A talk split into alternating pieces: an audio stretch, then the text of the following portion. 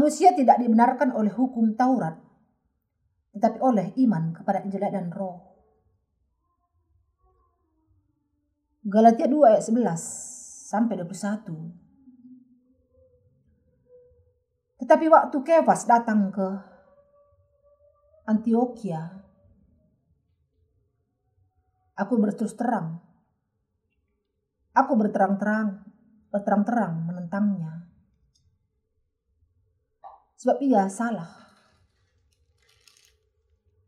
Karena sebelum beberapa orang dari kalangan Yakobus datang, ia makan sehidangan dengan saudara-saudara yang tidak bersunat. Tapi setelah mereka datang, ia mengundurkan diri dan menjauhi mereka karena takut akan saudara-saudara yang bersunat. Dan orang-orang yang dan orang-orang Yahudi yang lain pun turut berlaku munafik dengan dia. Sehingga Barnabas sendiri turut terseret oleh kemunafikan mereka. Tetapi waktu kulihat bahwa kelakuan mereka itu tidak sesuai dengan kebenaran Injil, aku berkata kepada Kepas di hadapan mereka semua, jika engkau seorang Yahudi hidup secara kafir dan bukan secara Yahudi. Bagaimanakah engkau dapat memaksa saudara-saudara yang tidak bersunat untuk hidup secara Yahudi? Menurut kelahiran kami, adalah orang Yahudi dan bukan orang berdosa dari bangsa-bangsa lain. Kamu tahu bahwa tidak seorang pun yang dibenarkan oleh karena melakukan hukum Taurat tapi hanya oleh karena iman dalam Kristus Yesus. Sebab itu, kami pun telah percaya kepada Kristus Yesus, supaya kami dibenarkan oleh karena iman dalam Kristus, dan bukan oleh karena melakukan hukum Taurat. Sebab tidak ada seorang pun yang dibenarkan oleh karena melakukan hukum Taurat. Tapi jika kami sendiri Sementara kami berusaha untuk dibenarkan dalam Kristus, ternyata adalah orang-orang berdosa. Apakah itu berarti bahwa Kristus adalah pelayan dosa? Sekali-kali tidak. Karena jikalau aku membangun kembali apa yang telah kurombak, aku menyatakan diriku sebagai pelanggar hukum Taurat. Sebab aku telah mati oleh hukum Taurat untuk hukum Taurat supaya aku hidup untuk Allah. Aku tidak disalibkan dengan Kristus, namun aku hidup. Tetapi bukan lagi aku sendiri yang hidup, melainkan Kristus yang hidup di dalam aku. Dan hidupku yang kuhidupi sekarang dalam daging adalah hidup oleh iman dalam anak Allah yang telah mengasihi aku dan menyerahkan dirinya untuk aku. Aku tidak menolak kasih karunia Allah. Sebab kiranya ada kebenaran oleh hukum Taurat. Maka sia-sialah kematian Kristus. Iman kita. Kami baru saja menerbitkan buku kedua dari khotbah tentang surat 1 Yohanes Saya yakin bahwa banyak orang sudah kembali kepada Allah setelah memahami kebenaran yang menyatakan di dalam firman Allah dalam 1 Yohanes. Saya berdoa agar Allah akan memberikan berkat pengampunan dosa kepada orang-orang yang mencari Injil dan Roh. Hari ini beberapa orang Kristen salah paham akan beberapa ayat dalam 1 Yohanes. Dan mereka tidak tahu bahwa percaya kepada Yesus sebenarnya berarti percaya kepada Injil dan Roh. Saya memiliki tanggung jawab untuk menjelaskan kehendak Allah yang terletak dalam Injil dan Roh kepada semua manusia. Hari ini banyak di antara orang Kristen yang memiliki iman legalistik dari Taurat Orang-orang yang percaya secara legalistik demikian bersandar kepada firman dalam 1 Yohanes 1 ayat 8 sampai 10 untuk membenarkan jalan iman mereka yang salah.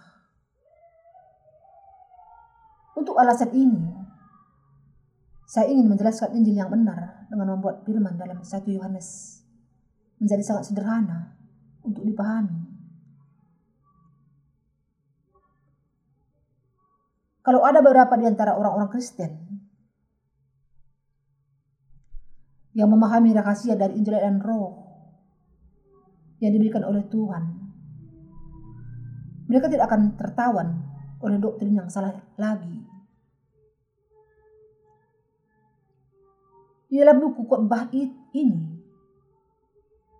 saya berusaha untuk menjelaskan firman dalam 1 Yohanes dalam terang firman Injil dan Roh. Karena itu, saya memiliki keyakinan bahwa lebih banyak lagi pembaca yang akan percaya kepada Injil dan Roh. Mustahil untuk memahami firman dalam satu Yohanes tanpa terlebih dahulu memahami dan percaya kepada Injil dan Roh. Namun banyak orang di zaman ini masih bingung akan iman legalistik mereka. Karena mereka berusaha memahami satu Yohanes tanpa terlebih dahulu. Memahami kebenaran Injil dan Roh. Inilah sebabnya saya berusaha untuk menjelaskan sekali lagi akan firman Injil dan Roh. Segala firman dalam Alkitab bertujuan untuk membereskan semua masalah dosa semua manusia.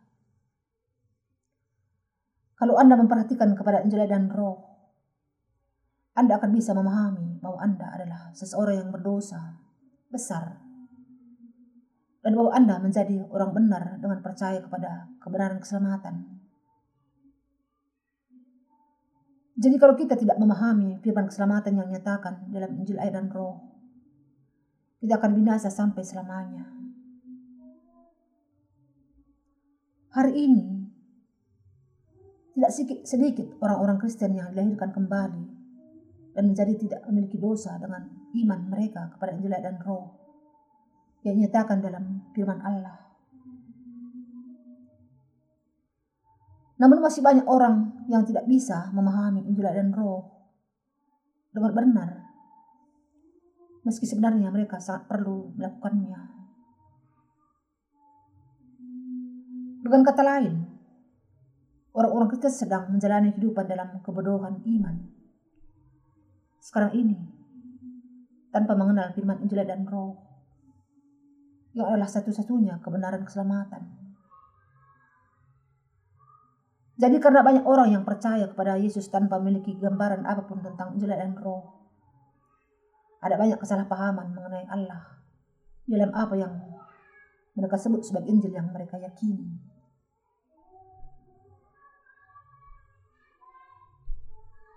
Bahkan dalam firman Allah hari ini dari surat Galatia, mustahil bagi kita untuk memahami makna dari firman ini kalau kita tidak memiliki iman yang benar kepada Injil dan Roh. Kalau kita memahami dengan benar akan Injil dan Roh sebagaimana yang disaksikan oleh Paulus melalui bagian ini, kita akan bisa mengakhiri kehidupan iman legalistik kita Sekarang banyak orang yang sudah memahami rahasia yang ada dalam Injil dan Roh dan diubahkan dalam hatinya menuju kepada kekudusan dan kebenaran iman untuk bisa menerima berkat Allah yang berlimpah dalam Injil yang benar ini. Sekarang Anda dan saya sangat senang melakukan pekerjaan Allah setelah menerima pengampunan dosa melalui iman kita kepada Injil dan Roh. Jadi kita harus semakin lebih lagi dalam berterima kasih untuk Injil kebenaran ini. Alasan kita harus berdoa bagi para hamba Allah adalah supaya kita bisa semakin memberitakan Injil dan Roh ke seluruh dunia. Untuk bisa melaksanakan pekerjaan Allah, Kita perlu bertanya kepada Allah akan pertolongannya dengan doa yang tekun.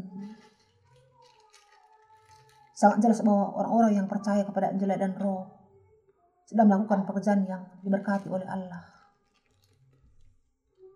Kita bisa mengatakan bahwa kita berbahagia dalam Injil dan Roh. Kita hari ini sudah membaca Galatia 2 ayat 11 sampai 21. Kita bisa melihat Paulus menegur Petrus atas kepura-puraan yang dilakukan ketika Petrus datang ke Antioquia. Yaitu ketika ada beberapa orang datang dari kelompok Yakobus. Petrus langsung meninggalkan meja makan orang-orang bukan Yahudi. Setelah melihat hal ini, Rasul Paulus menegur Petrus dengan perkataan ini. Bagaimana engkau bisa mengenakan kuk, kuk Taurat kepada orang-orang bukan Yahudi, kalau engkau sendiri, seorang Yahudi, tidak bisa mentaati Taurat. Teguran yang disampaikan oleh Paulus kepada Petrus atas ke kepura-puraannya menjadi pencapaian besar dalam pemberitaan Injil ini karena keselamatan kita dari dosa, dari segala dosa. Tidak berasal dari perbuatan kebenaran kita seturut dengan Taurat. Tapi dengan percaya kepada firman Injil dan Roh. Bukan orang-orang Kristen bisa menerima keselamatan dari segala dosa mereka sekali untuk selamanya. Dengan percaya kepada Injil dan Roh. Tetapi mereka tidak bisa karena mereka sudah percaya pada Injil dan Injil yang lain. Jadi sangat keliru kalau mereka menjalani kehidupan rohani mereka luar iman kepada Injil dan Roh. Kalau kita harus menjalani kehidupan iman yang pura-pura, kita mungkin akan membawa banyak pengikut kita kepada iman yang pura-pura. Hasil yang sama juga akan bisa terjadi dalam kehidupan orang-orang percaya di zaman itu. Ketika Petrus bersikap pura-pura demikian. Bahkan kesalahan yang terjadi kepada para pendahulu akan diteruskan oleh pengikut yang selanjutnya. Rasul Paulus mengatakan, Aku bukan diutus untuk memberitakan Injil kepada orang-orang Yahudi, tapi kepada orang-orang bukan Yahudi. Artinya, Paulus adalah pemberita Injil kepada orang-orang bukan Yahudi. Allah memisahkan Petrus dan Paulus satu dari lainnya dan mengutus mereka sebagai misionaris masing-masing kepada orang-orang Yahudi dan orang-orang bukan Yahudi. Kemudian kalau Paulus diutus untuk memberitakan Injil air dan roh kepada orang-orang bukan Yahudi, ia memiliki alasan lebih banyak untuk melenyapkan iman legalistik mereka. Sebagai seorang rasul untuk orang-orang bukan Yahudi, Paulus tidak bisa tidak menegur Petrus atas kepura-puraannya itu. Paulus melakukannya karena ia mengenal betapa besarnya halangan yang akan muncul dalam memberitakan Injil di antara orang-orang percaya dari kalangan orang-orang bukan Yahudi atas kepura-puraan Petrus. Kalau Petrus mau menambahkan pekerjaan Taurat di atas iman kepada Yesus Kristus, ia datang dengan air dan roh. Kebenaran keselamatan yang dengannya Tuhan menghapuskan segala dosa kita tidak akan lagi bisa menyinar, menyinarkan terang keselamatan. Apa yang saya katakan di sini adalah bagaimana orang-orang bukan Yahudi bisa menerima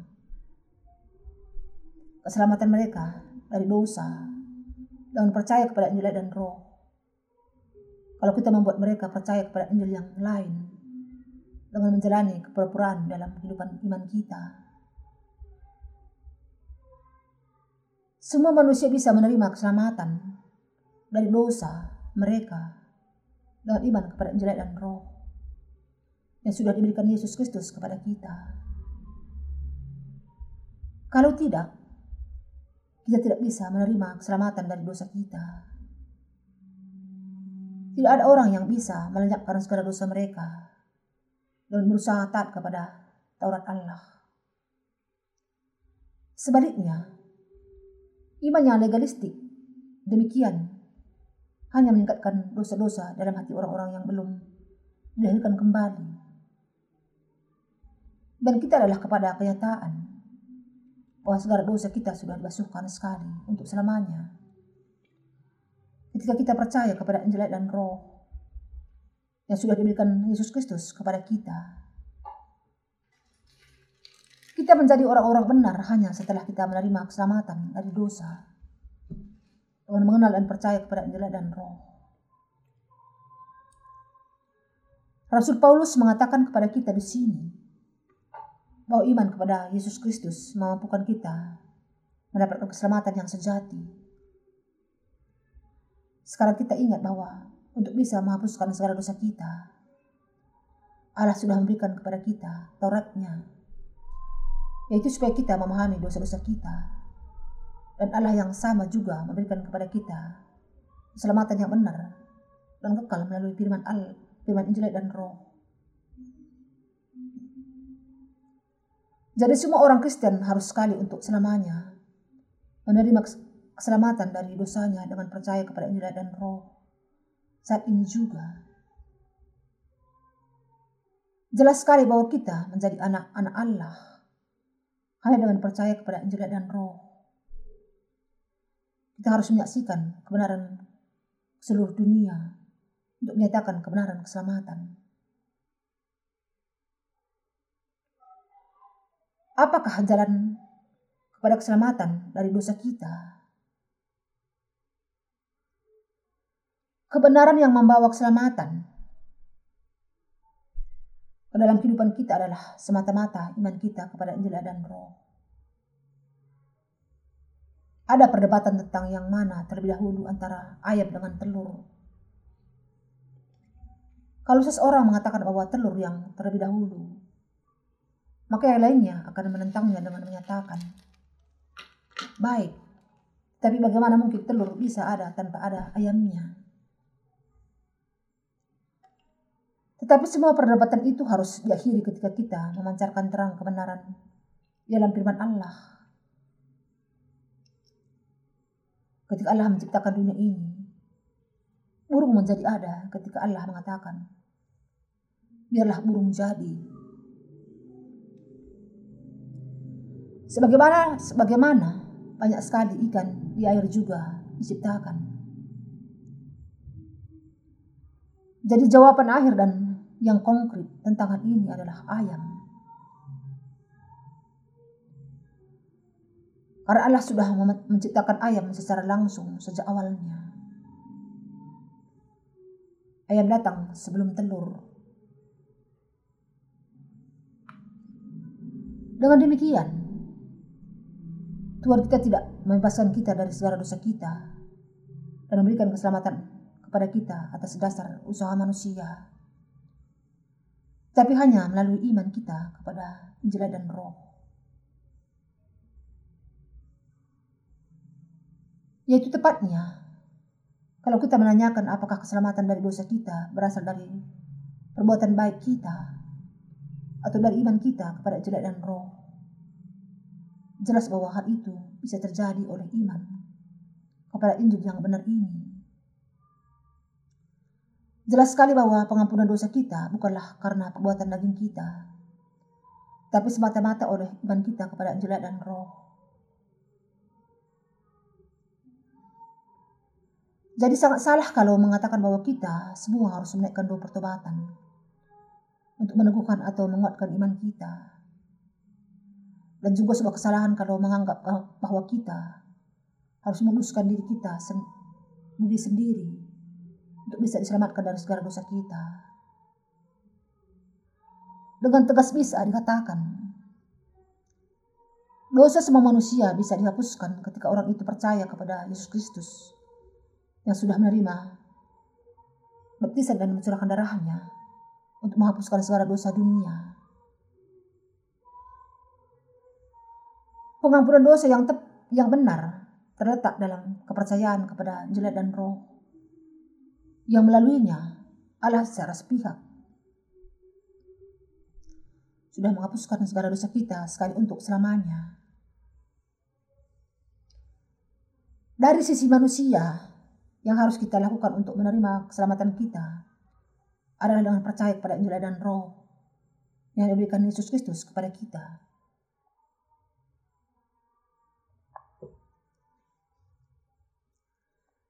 Kesalahan doktrin pertobatan. Apakah keselamatan kita terima dengan perbuatan baik atau iman merupakan perdebatan yang terus ada dalam kekristenan. Pokok ini perlu dijawab dengan menjelaskan kebenaran keselamatan yang terletak dalam Injil dan Roh. Tidak ada, tidak akan ada jawaban yang lain.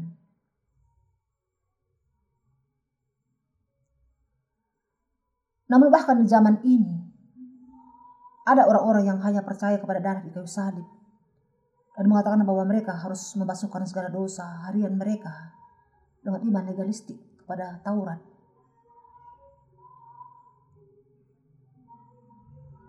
Namun kalau Anda membaca firman dalam Alkitab, Anda akan bisa memahami bahwa Injil dan Roh sudah membasuhkan segala dosa kita dengan sempurna.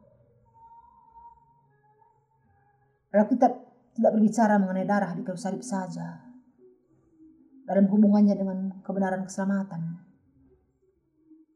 Tapi justru memperdalam pemahaman kita akan pengampunan dosa kita dengan menekankan kepada baptisan yang diterima Yesus dari Yohanes Pembaptis. Alkitab menempatkan betapa pentingnya kita percaya kepada Injil dan Roh saat ini. Tuhan meminta kita dengan sungguh-sungguh tentang apakah kita sekarang percaya kepada Injil dan Roh atau tidak. Kita adalah makhluk yang perlu percaya bahwa Yesus anak Allah datang ke dunia ini sebagai korban di dalam perjanjian lama dan menerima baptisan dari Yohanes Pembaptis. Ia menanggungkan segala dosa dunia kepadanya. Kita perlu juga percaya bahwa ia mati di kayu salib dan bangkit dari kematian. Kita perlu mengenal kebenaran Injil dan Roh.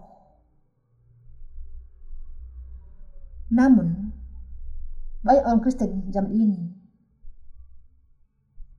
hanya percaya kepada Yesus yang disalibkan karena mereka tidak mengenal kebenaran Injil dan Roh. Bagi kita, sangat jelas sekali bahwa kalau Yesus Kristus adalah anak Allah. Jadi dengan mengikuti tata cara korban dalam perjanjian lama, ia datang ke dunia ini dalam rupa manusia dan menerima baptisan dari Yohanes Pembaptis untuk menanggung suara dosa manusia sekali untuk selamanya. Menurut tata cara korban, ia mencurahkan darahnya di kayu salib. Dengan bangkit dari kematian, Yesus sudah menjadi juru selamat bagi orang-orang yang percaya kepadanya. Saudara seiman, Anda perlu tahu bagaimana Alkitab memberikan penekanan kepada Injil dan Roh dan kemudian mempercayainya. Namun mereka yang memiliki iman legalistik mengatakan bahwa mereka sudah mendapatkan keselamatan hanya dengan darah Yesus di kayu salib. Tanpa sungguh-sungguh percaya kepada baptisan yang terimanya dari Yohanes. Mereka sudah salah dalam keyakinan bahwa mereka menerima keselamatan hanya dengan percaya kepada darah di kayu salib tanpa percaya kepada Injil dan Roh. Sebagaimana, sebagaimana yang dikatakan oleh Yesus kepada Nikodemus Kita bisa memahami orang-orang yang tidak mengenal Yesus, Yesus karena mereka tidak mengerti. Tapi orang-orang Kristen yang percaya kepada Yesus sebagai Juru Selamat perlu memahami dan percaya bukan hanya kepada darah di kayu salib, tapi juga kepada baptisan yang diterimanya dari Yohanes. Bukankah ini benar? Di zaman ini, banyak orang mengaku, mengakui iman mereka dengan mengatakan, Yesus adalah juru selamat saya. Namun, semua orang itu hak, semua orang itu yang percaya dan mengikuti Yesus sebagai juru selamat mereka. Hanya dengan percaya kepada darah di kayu salib. Masalahnya terletak kepada kenyataan bahwa kebanyakan orang Kristen percaya kepada Yesus tanpa sungguh-sungguh memahami dengan benar bahwa ia menerima baptisan dari Yohanes Pembaptis. Mencurahkan darahnya di kayu salib. Mati dan bangkit dari kematian. Sehingga mereka bisa menerima keselamatan. Mereka sudah menambahkan iman legalistik mereka kepada iman mereka yang benar kepada Yesus. Lebih lagi, mereka sudah menambahkan doktrin pertobatan kepada doktrin kekudusan juga.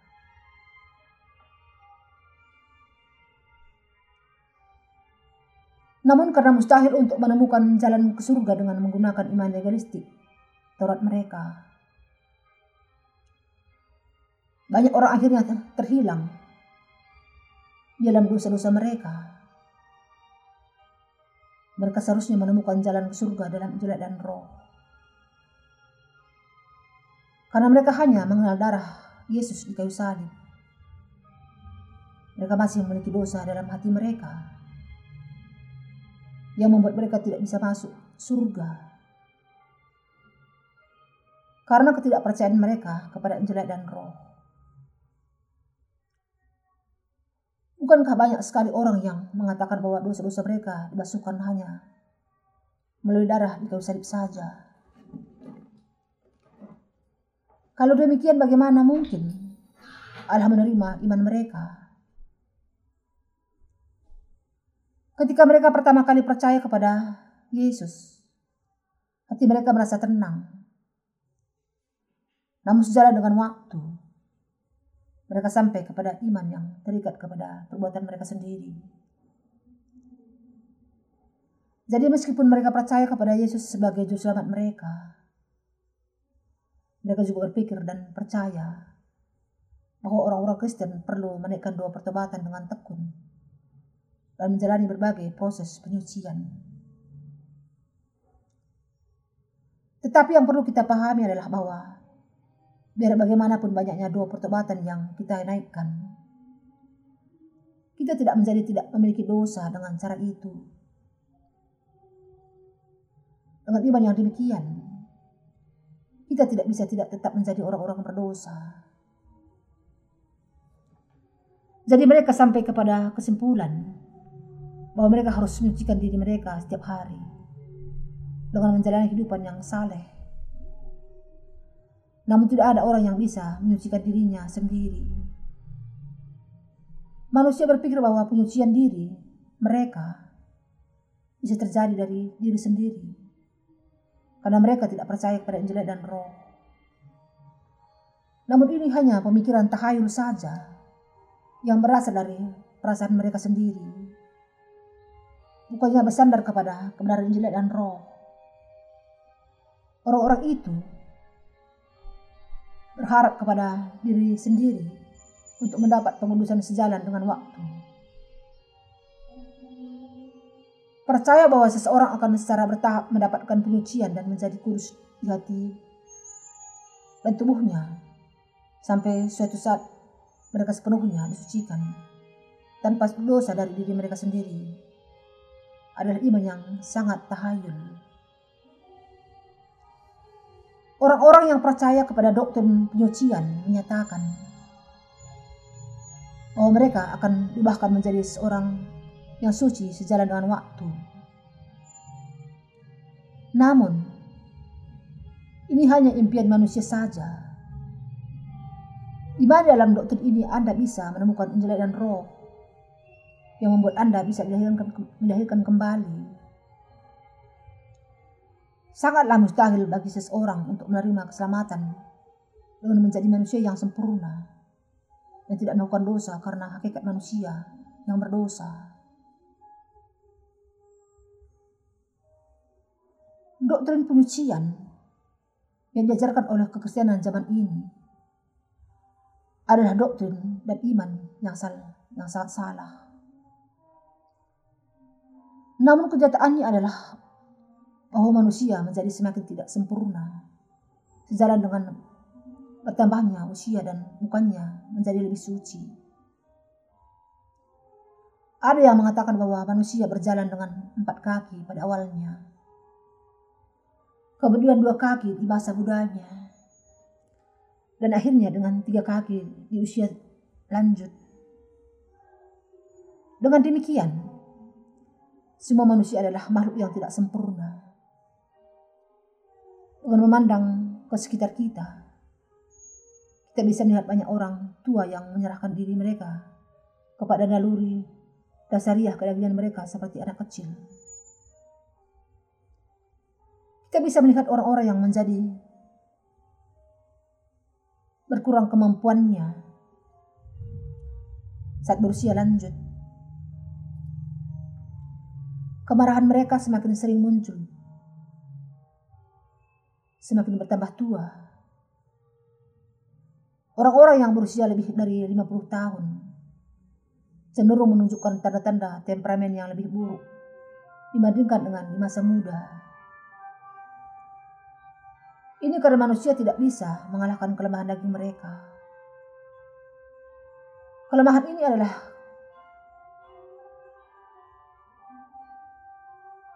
kelemahan dari keberadaan kita. Manusia mengajarkan doktrin penyucian mengatakan bahwa mereka akan belajar untuk tidak menjadi pemarah. Kalau memang kita mendukkan kemarahan dalam hati kita. Tapi itu jauh dari kenyataan. Tubuh seseorang mengikuti prinsip fisika dalam dagingnya. Kalau seseorang memiliki kekuatan untuk menahan, maka ia bisa menahan kemarahannya. Di sisi lain, kalau ia tidak memilikinya, kemarahannya akan meledak. Jadi kalau seseorang menjadi tua dan kehilangan pengendalian dirinya, orang itu cenderung gampang marah. Hanya oleh penyebab yang sangat kecil sekalipun. Ketika Anda melakukan kesalahan yang tidak bisa dikendalikan saat hidup dengan setia, ini karena Anda kehilangan pengendalian diri karena berkurangnya energi Anda. Karena kita sudah dibasuhkan dari segala dosa kita dengan percaya kepada Injil dan Roh. Kita harus menjalani kehidupan dengan setia di sisi Tuhan dengan iman. Kita dengan penuh syukur dan sukarela melayani Tuhan kita. Karena Tuhan kita sudah menghapuskan segala dosa kita dengan Injil dan Roh. Apakah kita mengikut Tuhan dengan tujuan supaya kita supaya hati kita akan disucikan sampai sempurna? Itu bukan iman yang benar. Bukan kehendak Allah bahwa kita menjalani kehidupan untuk menuruti Taurat Allah. Allah mengatakan kepada kita bahwa kita hanya perlu untuk percaya kepada Injil dan Roh agar bisa dibebaskan dari segala dosa kita. Tentu saja kita tidak, kita tidak bisa lupa bahwa kita sering jatuh ke dalam kelemahan karena daging kita tidak sempurna. Namun karena segala dosa kita sudah dihapuskan sekali untuk selamanya dari sisi Allah dengan kebenaran Injil dan Roh. Mereka yang sungguh-sungguh percaya sepenuhnya menjadi tidak memiliki dosa. Karena kita sudah dibebaskan dari segala dosa kita dengan iman kepada Injil yang benar ini. Segala dosa yang kita lakukan setiap hari di hadapan Allah juga dibasuhkan dengan sempurna dengan iman kita.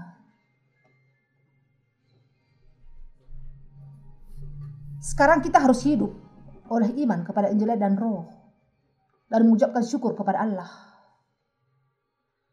Kita harus mengingat Tuhan kita yang sudah menyiapkan segala dosa kita. dengan merenungkan Injil dan Roh sekali lagi. Sekarang, kita harus menaikkan syukur kepada Allah dengan iman kita. Ketika kita mengakui dengan benar di hadapan Allah tentang kelemahan iman kita. Kita dengan jelas mengalami bahwa Tuhan sudah menanggung segala dosa yang sudah kita lakukan karena kelemahan kita. Pengakuan yang benar di hadapan Allah asalnya dari keyakinan seseorang bahwa Tuhan sudah membebaskan makhluk yang terbatas seperti kita dari segala dosa dengan Injil dan Roh.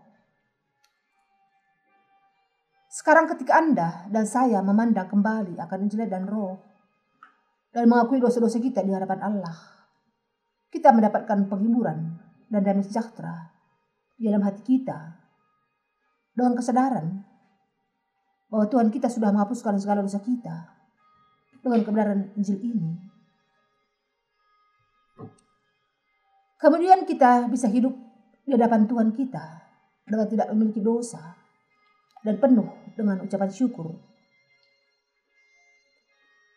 Meski kita kurang dalam daging kita, karena kita masih percaya kepada Injil dan Roh, kita bisa melakukan pekerjaan kebenaran di hadapan Allah. Kita percaya bahwa Injil dan Roh yang berasal dari Allah adalah pengampunan atas segala dosa kita. Kita juga percaya bahwa iman kita kepada Injil ini bukanlah berasal dari usaha atau pekerjaan manusia. Akhirnya, kita percaya bahwa usaha dan pekerjaan kita tidak menambahkan apa pun kepada keselamatan kita.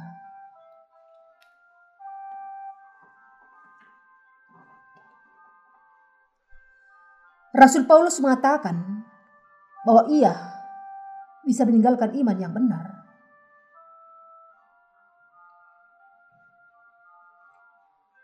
Rasul Paulus mengatakan bahwa ia tidak bisa meninggalkan iman yang benar.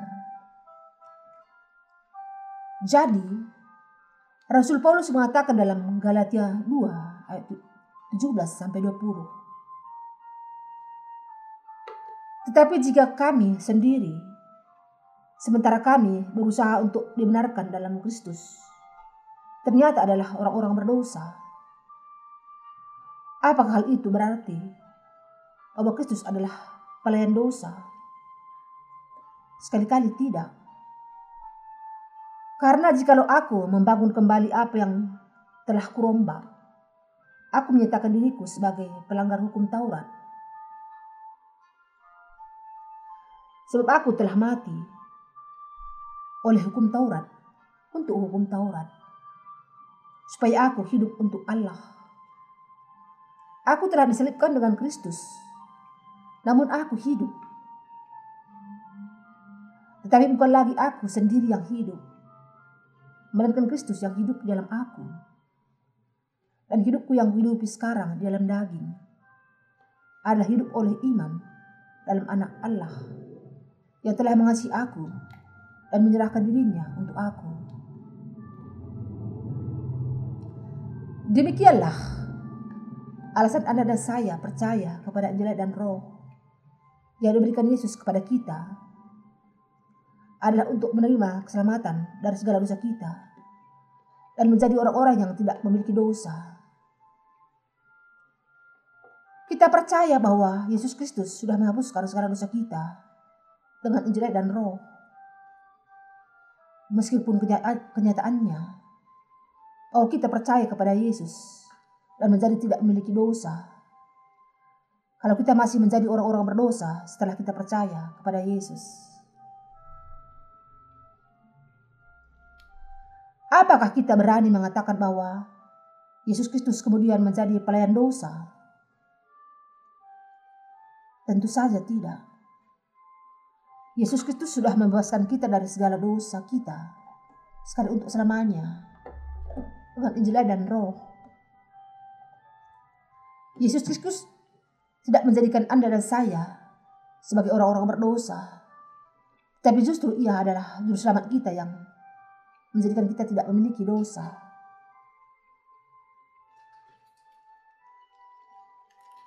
Yesus Kristus adalah juru selamat kita dan juga Allah kita. Sangat jelas bahwa Yesus Kristus adalah juru selamat yang sudah melenyapkan segala dosa kita dan bahwa kita sudah menerima pengampunan dosa kita ketika kita percaya kepada Yesus Kristus sebagai juru selamat kita. Kemudian apa yang akan terjadi kalau dosa masuk kembali ke dalam kehidupan kita setelah kita percaya kepada Yesus Kristus? dan kita berusaha untuk menyelesaikan masalah dosa ini dengan berusaha hidup sesuai dengan Taurat untuk menjadi tidak memiliki dosa. Sebagaimana Rasul Petrus berpura-pura di depan Paulus. Adakah iman yang salah di hadapan Allah? Kalau orang-orang yang percaya kepada Yesus berusaha menjadi orang-orang benar dengan menepati Taurat Allah.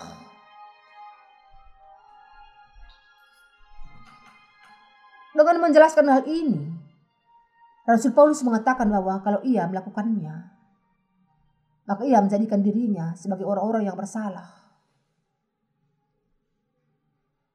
Memainkan kepura-puraan dan mengalami kehidupan iman yang legalistik dengan Taurat, menjadikan diri seseorang menjadi bersalah.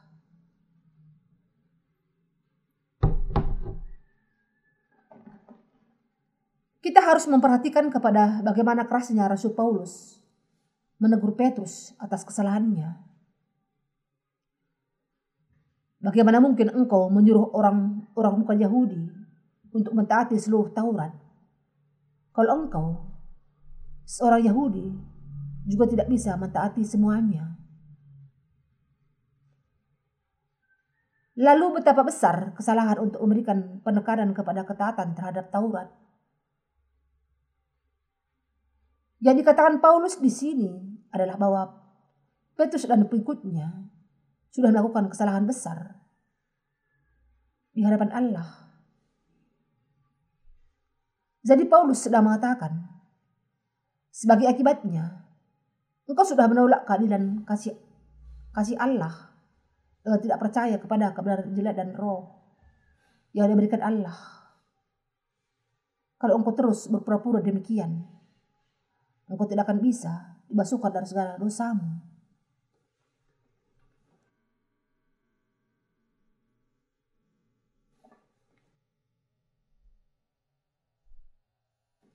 Injil air dan roh adalah karunia keselamatan yang membebaskan setiap orang-orang berdosa dari segala dosa mereka dengan menyatakan kebenaran Allah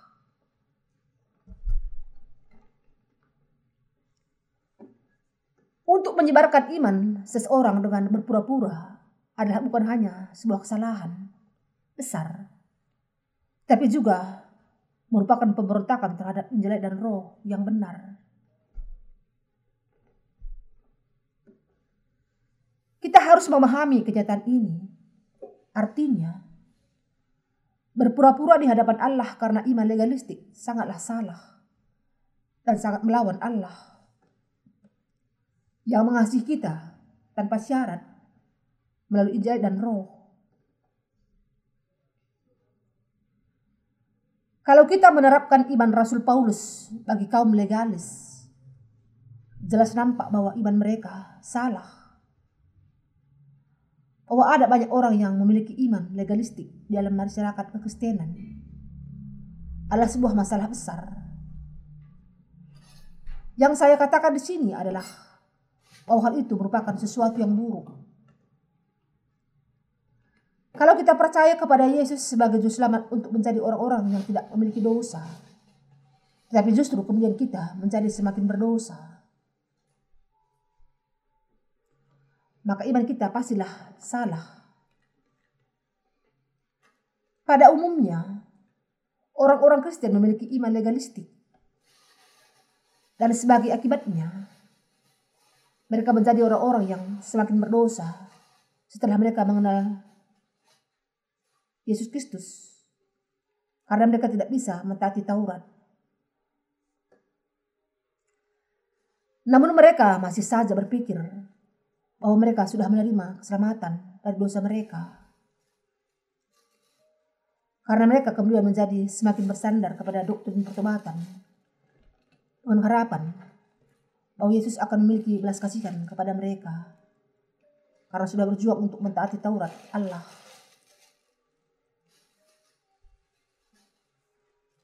Apakah Yesus itu makhluk? Yesus itu Allah. Allah dalam keadilannya menghakimi segala dosa orang-orang yang tidak percaya kepada Injil dan Roh dengan api. Tapi ia memberikan pahala kehidupan kekal kepada orang-orang yang percaya. Untuk itu, kita harus memahami bahwa mentaati Taurat Allah dengan baik tidak akan membuat kita suci Doktrin yang demikian secara langsung melawan iman kepada Injil dan Roh yang diberikan Allah. Iman yang demikian sia-sia.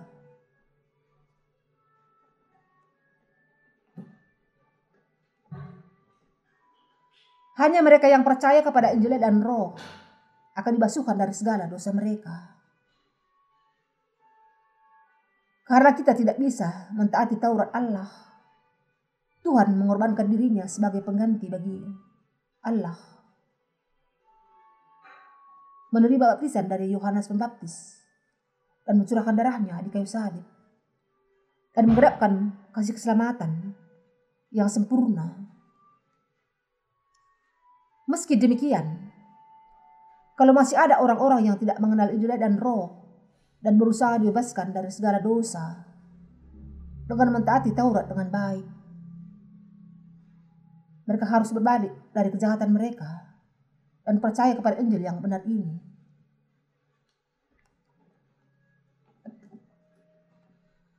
Kalau masih ada orang-orang yang jauh ke dalam doktrin penyucian, mereka harus memahami bahwa mereka sedang melakukan dosa melawan Injil dan Roh yang diberikan Allah.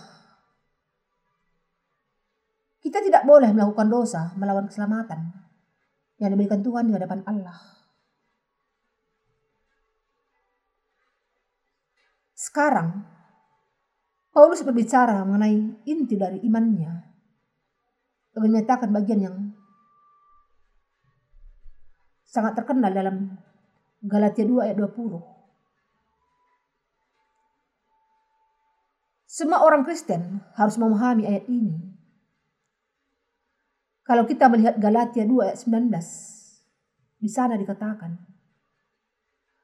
Sebab aku telah mati oleh hukum Taurat, untuk hukum Taurat, supaya aku hidup untuk Allah. Rasul Paulus mengatakan bahwa ia sudah mati oleh hukum Taurat. Karena begitu kerasnya Taurat Allah Ketika ia memandang dirinya sendiri dalam terang Taurat di hadapan Allah, ia mendapati bahwa Taurat berbicara mengenai keberdosaannya. Karena kebenaran Taurat, Allah mengatakan, upah dosa adalah maut. Kita tidak bisa tidak menjadi orang-orang berdosa dan tidak bisa lepas dari hukuman Allah. Rasul Paulus mengatakan di sini bahwa kita layak untuk mati dan kita memiliki sedikit saja dosa di dalam hati kita dan melanggar satu saja perintah Allah.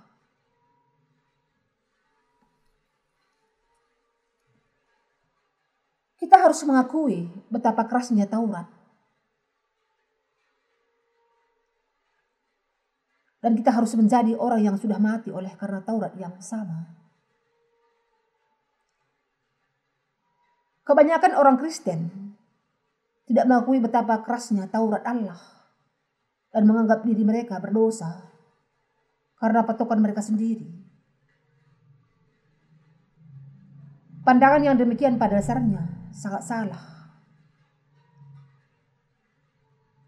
Seseorang tidak masuk neraka atau menjadi orang berdosa karena patokannya sendiri. Allah sudah memberikan kepada kita Tauratnya dan mereka yang melanggar Taurat itu menjadi bersalah dan sudah melakukan dosa di hadapan Allah.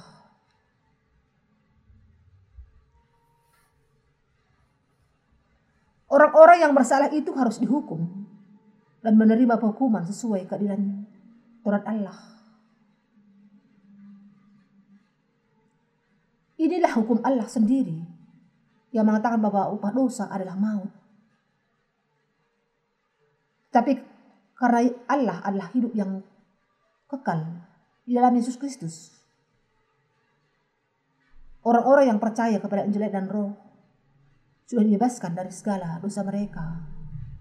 Karena Yesus Kristus sudah menanggung segala dosa kita dengan menerima baptisan.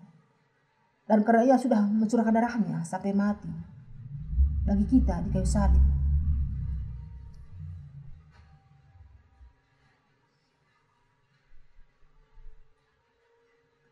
Sudahkah Anda mati oleh Taurat Allah? Sebagaimana Rasul Paulus mengakui dan percaya kepada firman Allah, Anda dan saya harus melakukan yang sama. Kita harus mengakui bahwa Allah itu hidup dan ia sudah memberikan Taurat kepada kita. Kita yang adalah manusia biasa, tidak bisa mentaati Taurat Allah dan senantiasa, senantiasa melakukan dosa di sepanjang kehidupan kita. Jadi kalau kita akan dihakimi menurut ukuran Taurat Allah, kita pasti akan masuk neraka. Itu karena Taurat Allah begitu kudus. Dan karena manusia memang tidak terelakkan lahir ke dalam dunia dalam keadaan berdosa. Taurat Allah menegaskan upah dosa adalah maut. Yaitu mereka yang memiliki dosa akan dibuang ke dalam neraka. Kita mengenal semua firman Allah. Dikatakan, sebab aku telah mati oleh hukum Taurat. Untuk hukum Taurat. Supaya aku hidup untuk Allah. Kita harus mati satu kali untuk Taurat. Agar kita hidup bagi Allah. Allah sudah membebaskan Anda dan saya dari segala dosa kita. Melalui Injil dan Roh. Membasuhkan segala dosa kita. Dan menganggap kita sebagai anak-anaknya.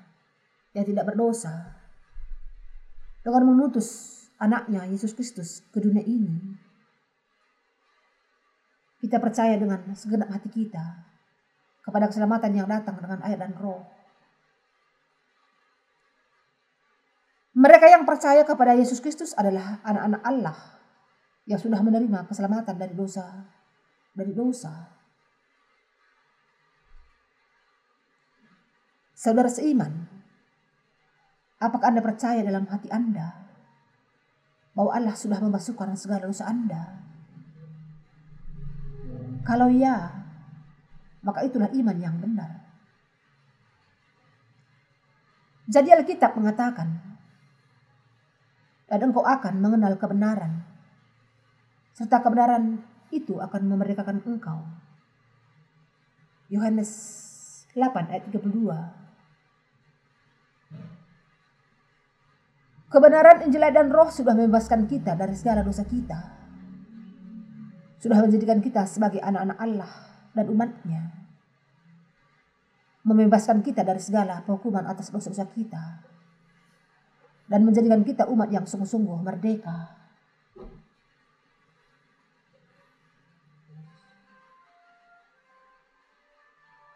Dengan percaya kepada Injil ini, kita sudah menjadi anak-anak Allah yang sudah menerima keselamatan dari dosa Biar bagaimanapun kelemahan yang ada dalam hati kita, dalam diri kita. Saudara seiman yang terkasih, apakah Anda percaya kepada hal ini? Pasti Anda percaya. Sangat mustahil bagi seseorang yang tidak menerima pengampunan dosa untuk memberitakan Injil. Kecuali kalau seseorang percaya kepada Injil air dan roh, ia tidak akan bisa memberitakan Injil yang benar.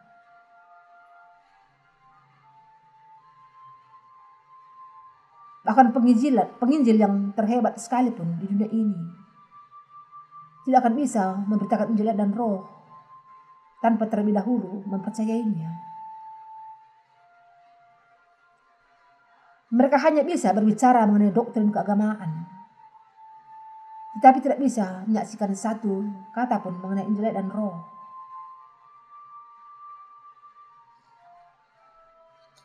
Anda harus memahami bahwa Injil dan roh begitu ajaib. Sehingga tidak semua orang bisa membagikannya kepada Anda. Rasul Paulus mengakui Oh ia mati oleh Taurat agar bisa hidup bagi Allah. Aku percaya bahwa Allah sudah membebaskan aku dari segala dosaku dengan Injil dan Roh. Karena itu, aku sudah mati dengan Kristus dan bangkit dengannya juga. Aku sudah menjadi berdosa dengan percaya kepada sabda Taurat dan menjadi benar oleh iman kepada Injil dan Roh. Sekarang kita sudah menjadi umat Allah sendiri dan hambanya. Jadi saya sudah menyinarkan terang kebenaran kepada banyak orang sebagai hamba Kristus.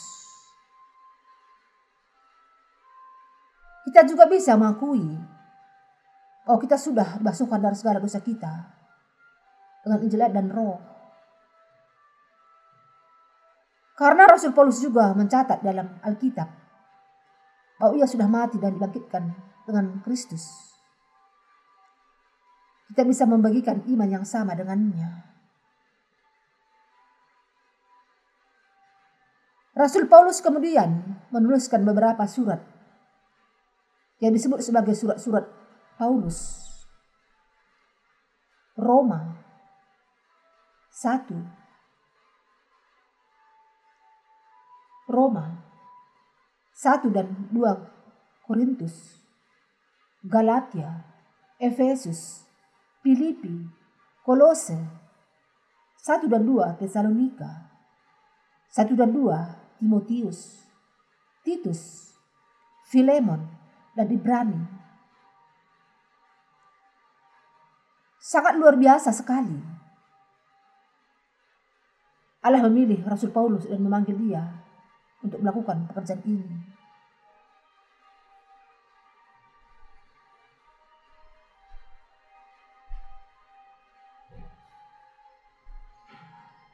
Allah untuk menuliskan Alkitab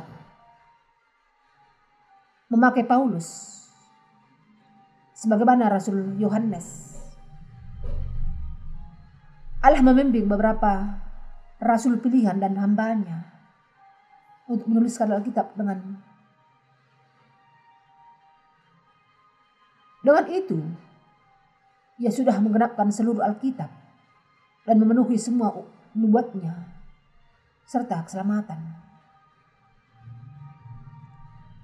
Dan ia memperingatkan kepada barang siapa yang menambahkan sesuatu atau mengurangi sesuatu dari kitab suci. Maka orang itu akan dihapuskan namanya dari kitab kehidupan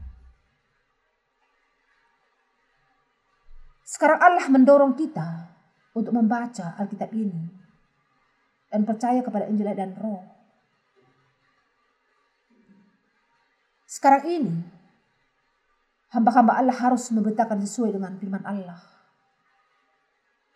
Dengan kata lain, para hamba Allah memiliki tanggung jawab untuk memberitakan firman Allah dan bukan pandangan mereka sendiri. Lebih lagi, mereka harus menyaksikan firman Allah di dalam terang firman Injil dan roh. Kemudian baik mereka yang memberitakan maupun yang mendengarkan tidak akan melakukan kesalahan selama mereka memberitakan dan menerima firman dalam hati mereka dengan iman. Yesus Kristus sudah menjadi juru selamat yang benar yang sudah membebaskan kita dari segala dosa kita dengan datang dengan air dan roh Rasul Paulus juga bisa membuat pengakuan iman yang benar. Karena ia percaya kepada kebenaran Injil dan Roh. Kita bisa menyimpulkan hal itu dari ayat yang kita baca hari ini. Itulah sebabnya hamba itu mengatakan, Aku telah disalibkan dengan Kristus. Namun aku hidup Tetapi bukan lagi aku sendiri yang hidup. Melainkan Kristus yang hidup di dalam aku. Dan hidupku yang kuhidupi sekarang dalam daging adalah hidup oleh iman dalam anak Allah yang telah mengasihi aku dan menyerahkan dirinya untuk aku. Galatia 2 ayat 20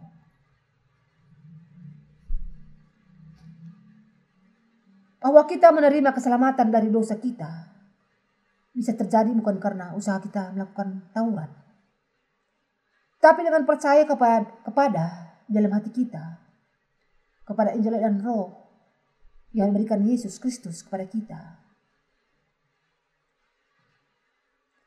Kita menjadi orang-orang benar, menjadi anak-anak Allah, menerima kehidupan kekal dari Allah, dan menjadi hamba Allah dengan menerima keselamatan yang diberikan Allah kepada Anda dan saya melalui iman kita kepada Injil dan Roh. Jadi Rasul Paulus mengatakan, karena dengan hati orang percaya dan dibenarkan, dan dengan mulut orang mengaku dan diselamatkan. Roma 10 ayat 10.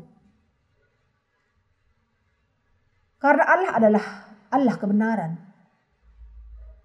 Tuhan kita sudah berjanji akan memberikan keselamatan yang benar dan menggenapinya sebagaimana janjinya. Allah sudah memasukkan segala dosa kita dengan Injil dan Roh dan mengangkat kita menjadi anak-anaknya sendiri.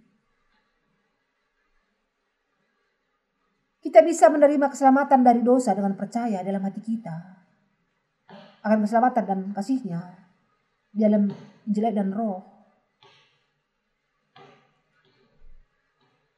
Rasul Paulus membandingkan anugerah keselamatan dari Allah dengan keselamatan dengan Taurat bagi kita.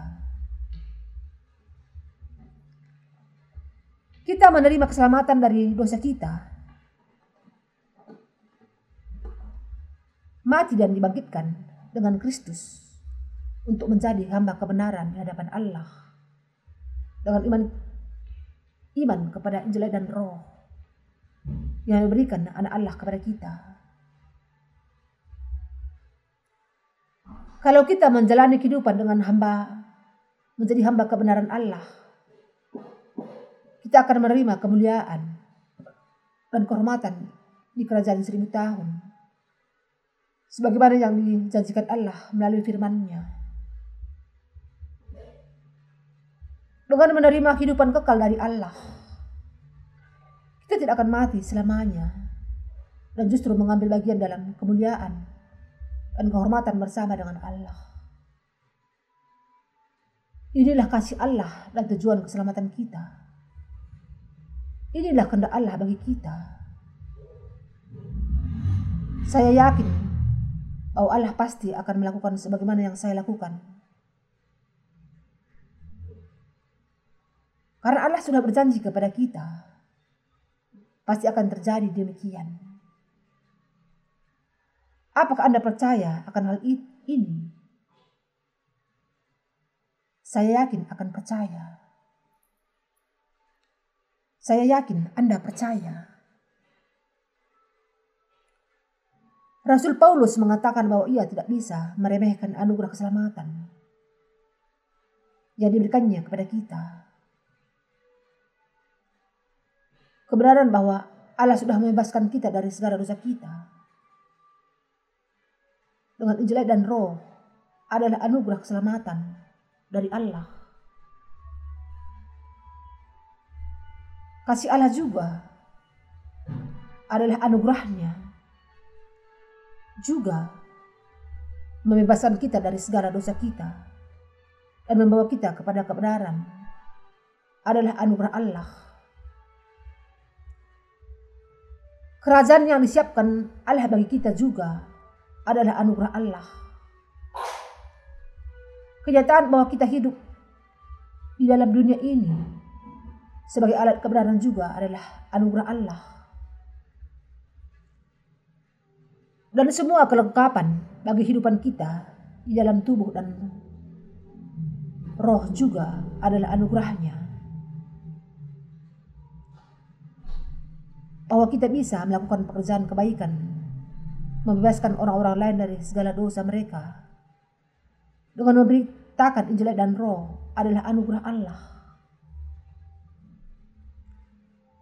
bahwa Anda dan saya bisa hidup selamanya juga adalah anugerah Allah. Dari antara hal-hal yang sudah kita terima, yang manakah yang bukan anugerah Allah? Semua yang ada dalam di alam ini adalah anugerah yang cuma-cuma dari Allah kepada kita. Kita percaya kepada hal itu di dalam hati kita. Kita percaya bahwa Allah sudah mengangkat kita sebagai anak-anaknya. Menjadikan kita sebagai hamba kebenarannya. Dan berjanji untuk membagikan kemuliaan dan kehormatannya di masa yang akan datang. Karena Allah mengasihi kita. Saudara seiman yang terkasih, Kita jangan pernah menolak kasih Allah dan anugerah keselamatan yang berasal dari Injil dan Roh. Kita harus mengenal Injil dan Injil yang benar ini. Allah tidak akan membatalkan keselamatan yang sudah diberikannya kepada kita. Dan kita jangan sampai menyingkirkan Injil dan Roh yang diberikan oleh Allah kepada kita dengan tidak mau mempercayainya. Apakah dosa terbesar yang bisa dilakukan manusia di hadapan Allah? Yaitu tidak percaya kepada kuasa Injil air dan roh. Dosa yang terbesar adalah menolak Injil dan roh yang adalah kasih Allah. Sementara sudah memahaminya. Rasul Yohanes mengatakan dalam suratnya bahwa meski kenyataannya manusia terus melakukan dosa di hadapan Allah, mereka seharusnya tidak melakukan dosa yang tidak bisa diampuni di hadapan Allah. Ia menjelaskannya sebagai dosa yang membawa maut. 1 Yohanes 5 ayat 16.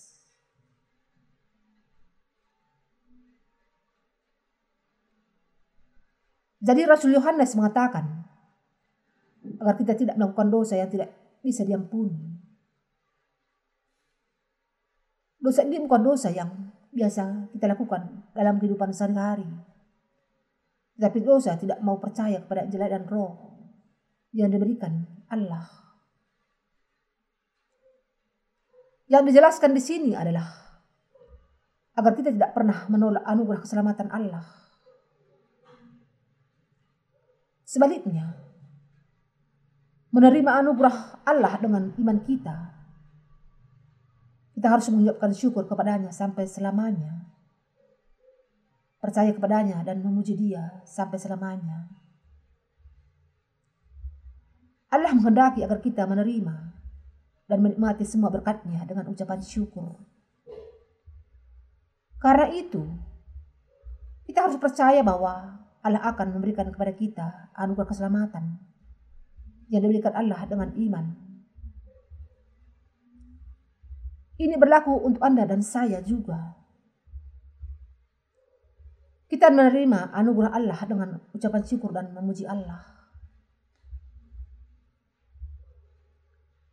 Kita harus menjadi manusia yang bagaimana?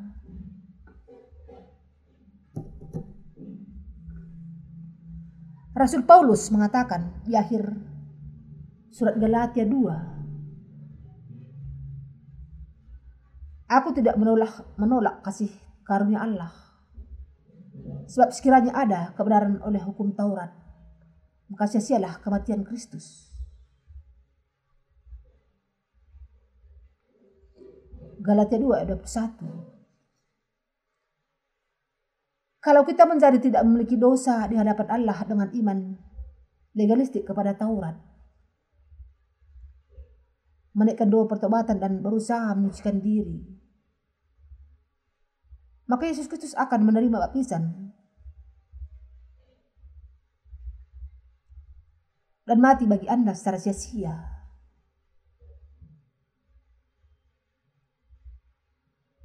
Saudara seiman yang kekasih, apakah benar kalau kita menjadikan baptisan Yesus dan kematiannya sia-sia? Kita jangan sampai menjadikan keselamatan yang diberikan Yesus Kristus kepada kita menjadi sia-sia. Dari sudut pandang dunia, Hal yang terburuk bagi seseorang adalah mati. Sebelum orang tuanya meninggal. Lalu dosa apa yang terbesar di hadapan Allah? Yaitu tidak mau percaya bahwa Yesus Kristus datang ke dunia ini menerima baptisan untuk menanggung segala dosa dunia ke atas dirinya. Mencurahkan darahnya di kayu salib untuk menebus segala dosa dunia. Dan bangkit dari kematian. Kalau kita menghilangkan kasih keselamatan Yesus, yang dengannya ia menyerahkan dirinya untuk memberi, memberikan kehidupan kepada kita melalui baptisan yang dan curahan darahnya maka itu adalah dosa yang terbesar di antara segala dosa. Siapa saja yang melakukan penghujatan terhadap Roh Kudus tidak akan diampuni dari dan akan binasa. Matius 12 ayat 31. Tidak ada seorang pun yang boleh melakukan dosa penghujatan kepada Roh Kudus Apakah Anda mengerti? Jadi ketika Anda membagikan Injil dan roh, Anda harus melakukannya dengan iman. Dan Anda tidak bisa berhenti setelah memberitakannya. Dan Anda akan terus membagikannya. Meskipun manusia mungkin pada awalnya hanya setengah saja percaya kepada Injil dan roh, di dalam hati mereka. Dengan terus membagikan Injil itu, maka Injil akan berakar secara mendalam dalam hati orang itu. Iman kepada Injil dan Roh harus berakar dalam hati semua manusia. Kita semua harus mengakui kebenaran Injil ini dengan intelek perasaan dan kehendak. Yang saya katakan di sini adalah bahwa kita harus menjadi orang-orang yang mengenal dan percaya kepada kebenaran ini dengan jelas. Memiliki perasaan kasih dan kemudian menerapkannya dalam perbuatan. Kita tidak bisa menjadikan kedatangan Yesus Kristus ke dalam dunia ini penerimaannya atas baptisan. Kematiannya dan kebangkitannya menjadi sia-sia. Kalau kita tidak percaya kepada Injil air dan roh, artinya kita akan menerima penghukuman atas dosa itu. Lebih lagi, Kita harus menjalani kehidupan yang setia kepada tugas yang dimandatkan kepada kita. Yang percaya kepada Injil dan Roh. Allah mengatakan supaya orang-orang benar, setia dan juga mengucap syukur kepadanya atas Injil dan Roh. Serta membagikan Injil itu kepada orang-orang lain. Itulah sebabnya kita melayani Injil dan Roh dengan setia di hadapan Allah. Kalau tidak demikian, apakah ada alasan bagi kita untuk memberitakan Injil ini ke seluruh dunia? Sekarang ini, persentase tanah yang tak terpakai meningkat di negara saya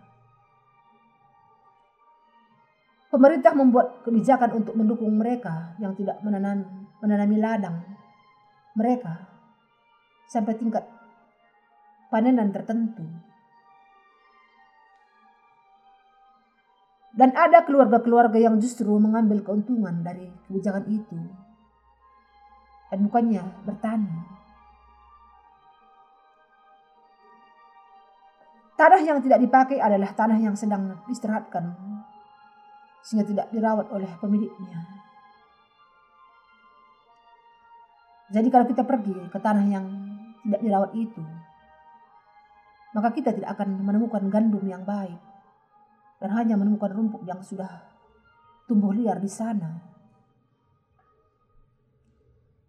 Kalau mengunjungi ladang di musim gugur dan bandingkan tanah yang dirawat dengan yang tidak, Di tanah yang dirawat, Anda akan mendapati banyak gandum yang baik. Dengan kadangkala juga terdapat sedikit rumput bulir. Tetapi yang Anda lihat di tanah yang tidak dirawat hanyalah rumput. Nampak seolah-olah ada seseorang yang menaburkan benih rumput bulir dan kemudian menyiraminya sampai tumbuh di sana.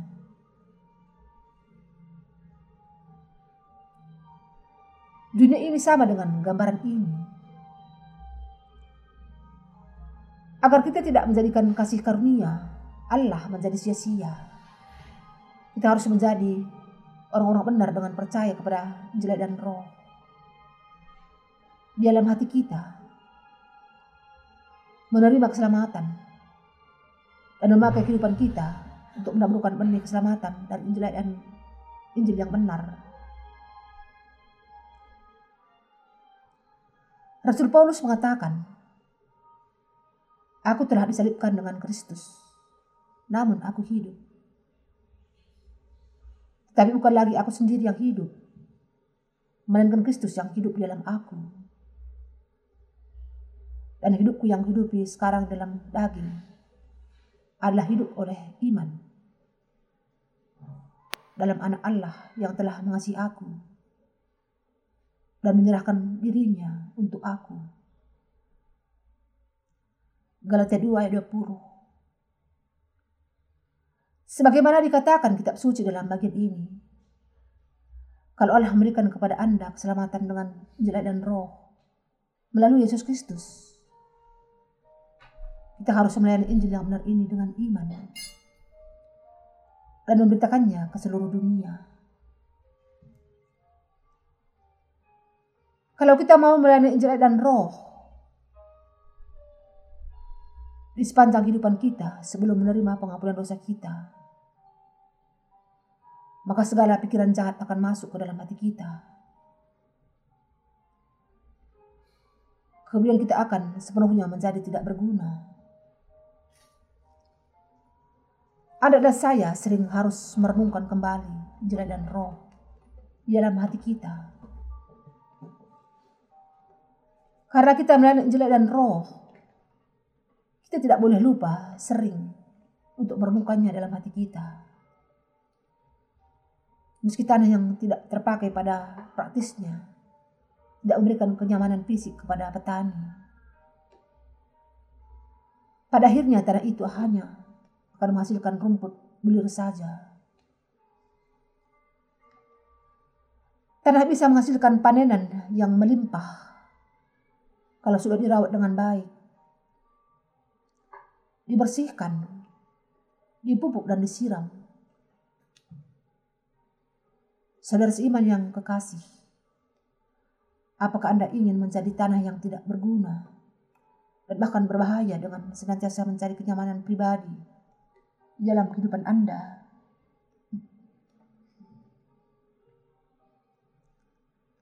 Kita jangan menginginkan dalam hati kita untuk menghindar dari melayani Injil air dan roh. Kalau kita tidak bisa melayani Injil air dan roh, maka ilalang dan semua pikiran jahat akan tumbuh di dalam hati kita. Kemudian, kita akan menghidupi kematian yang tak tertahankan. Hati kita bisa menjadi bersih karena kita percaya dan melayani Injil yang Injil dan roh. Kalau kita tidak melakukannya, hati kita akan tercemar. Di dalam Alkitab, rumput atau rumput bulir itu menggambarkan anak-anak kejahatan. Matius 13 ayat 30. Namun sangat memalukan kalau ada orang-orang yang memiliki rasa percaya diri yang tidak benar. Ada orang-orang yang mengatakan, oh bahkan rumput bulir sekalipun memiliki harga, karena ada buahnya. Sangat memalukan bahwa orang-orang itu tidak memahami bahwa mereka adalah benih yang buruk yang justru akan merepotkan karena harus dibuang dari ladang.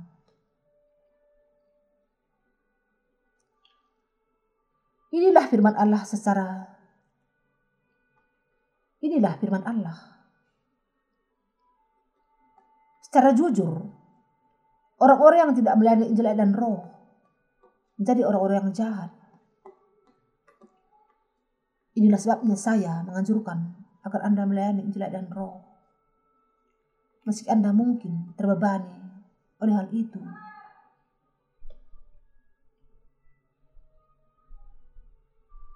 Kalau kita menyangkali keinginan daging kita dan kemudian melayani Injil dan roh, dia akan menghasilkan banyak buah karena Injil yang kita layani. Bukan hanya kita akan menghasilkan buah-buah rohani dan meningkatkan iman kita, tapi kita juga akan menghasilkan buah secara material.